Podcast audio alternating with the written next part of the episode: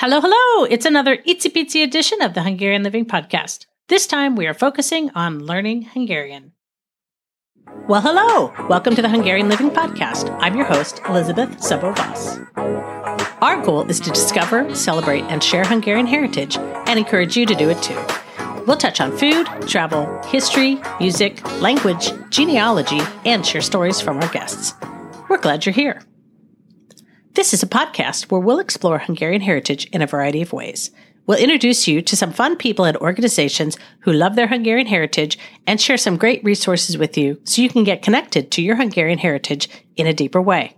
So, whether you know a little or a lot about being Hungarian, this is the place to be. Szia, this is part two of the Itsy Bitsy edition of the Hungarian Living Podcast on getting started with Hungarian. Last episode, I asked all sorts of questions about why you might want to learn Hungarian. It is important for you to think about your motivation because that is what will keep you going when things get difficult. Because things will get difficult.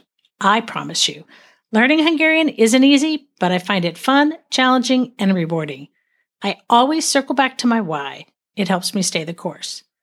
I will put a link to the first episode in the show notes in case you missed it. My parents spoke Hungarian fluently and could also read and write in Hungarian. I have mentioned before on the podcast that my great grandparents all came to the US between 1880 and 1927.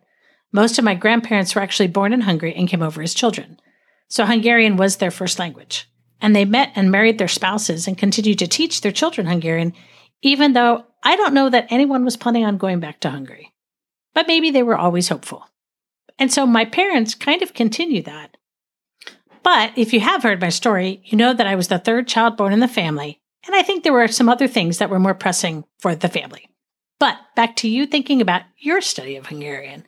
The next thing you want to consider if you want to study Hungarian is how, how often, and when. Think about the time you have available to devote to the project. Can you spare a couple of hours a week? Or do you have time for this to be a full time job? And of course, how much money is available to you for this endeavor?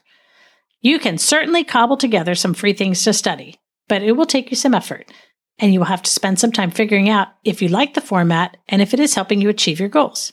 If you have more time than money, this is definitely the way to go. There are apps for your smartphone, there are some instructional resources out there that are free, and you can listen to music with lyrics on YouTube. These are all great options. If you have a little money for the project, you might want to spend some time on small group lessons, either in person or online, and then add the freebies to round out your approach. For example, some of the participants in our small group lessons meet an additional time each week as a study group.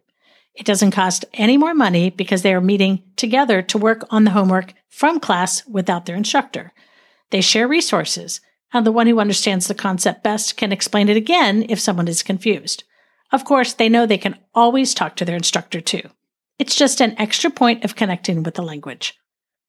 And they might participate in our Hungarian dialogue sessions or Hungarian language clinic or use one of the many apps for studying Hungarian. It might take a little bit of exploring to find out your most useful combination. If you have a lot of money and you are available for 15 to 40 hours a week, you might take a deep dive into an intensive online or in person class.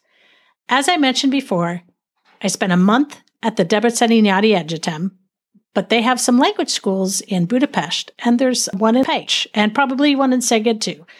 Not that I had a lot of money, because I did get a scholarship for that. But if you have time, you could even take a year off and study Hungarian for real, either in Hungary or from the comfort of your own home. But just be sure to have some ibuprofen along with you. It was very hard work for me to be engrossed in the language for six plus hours every day. It's intense, and I had a headache every single day. So I have done that deep dive in Debrecen at the Debreceni Nyári Egyetem for a month, but I've also piddled around here and there for the last 15 years. I have tried a lot of the free apps, but honestly, I always have questions because I don't understand everything. And I look for patterns. And sometimes I see patterns, and sometimes they aren't really there. I have certainly made the most progress with my language skills in the last two years by regularly engaging with the language. I spend about eight hours a week either in class or working on a language app or cobbling together the things that I do. It's a hodgepodge of things, and I will get into more detail in the upcoming episodes about how I do what I do. But I want to warn you that I still get very nervous trying to say what I want to say in Hungarian. I can listen and understand quite a bit, but when I go to speak, it's like my tongue is tied. I think it's my personality because I'm definitely like that if I ever have to speak on a stage in front of a group of 20 or more people, even in English, where I am quite confident. I am mainly a writer, so I think that's part of the problem. But thankfully, those moments of me being called up on stage are extremely rare. I don't really ever have to take the stage. But that same feeling of incredible nervousness overtakes me when I try to speak a sentence in Hungarian. I stumble and stutter, and my mind goes blank. And this is especially true if I have to answer quickly. But I hear that this problem means that I am rounding the final stages of communicating in another language. So I think there's hope.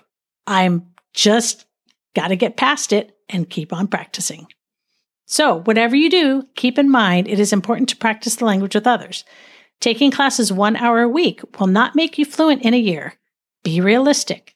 Hungarian is fun and logical and interesting, but it will take some consistent effort on your part. I say put as much Hungarian into your eyes, ears, and mouth as you can. So think about it. Are you a visual or auditory learner? Do you like to just work on your own, or do you like knowing there are others out there working through the same material? Is it important for you to have an accountability partner? Do you like to work through a textbook, or would you like to use videos and some apps? There are so many possible combinations that it's okay to stop for a minute and think about what you know about yourself what you already know about Hungarian, and how you best learn. Combine these thoughts with the thoughts I shared in the first episode of this Getting Started in Hungarian podcast series, and you will have a solid foundation for moving forward. We'll get to some practical resources next time. In the meantime, if you have any questions about how we do things in our language classes, send me a message at liz at hungarianliving.com. We are starting new classes soon, and we'd love to have you join us. If you like the things we talk about here on the podcast, then you might love to receive our e newsletters. We share all kinds of information relating to Hungarian heritage and ways to make a deeper connection to a variety of Hungarian things. We will have a link in the show notes to sign up for our newsletters, as well as information with some of our class options. Thanks for joining us. Do you want to learn the Hungarian language, Hungarian history, or learn how to research the Hungarian side of your family? We've got you covered. Check out all our learning opportunities as well as meaningful books and gifts at thehungarianstore.com. Thanks for listening. If you enjoyed this episode of the Hungarian Living Podcast, please share it with someone you know who loves their Hungarian heritage. If you own a business and would like to talk about sponsoring an episode of the podcast, please contact us at podcast at hungarianliving.com for more information. Special thanks to Stephen Chichek and the Animal Cannibals for the show music. Check out our show notes for links to resources mentioned in this episode. If you have a question or comment, we'd love to hear from you. We'll catch you next time.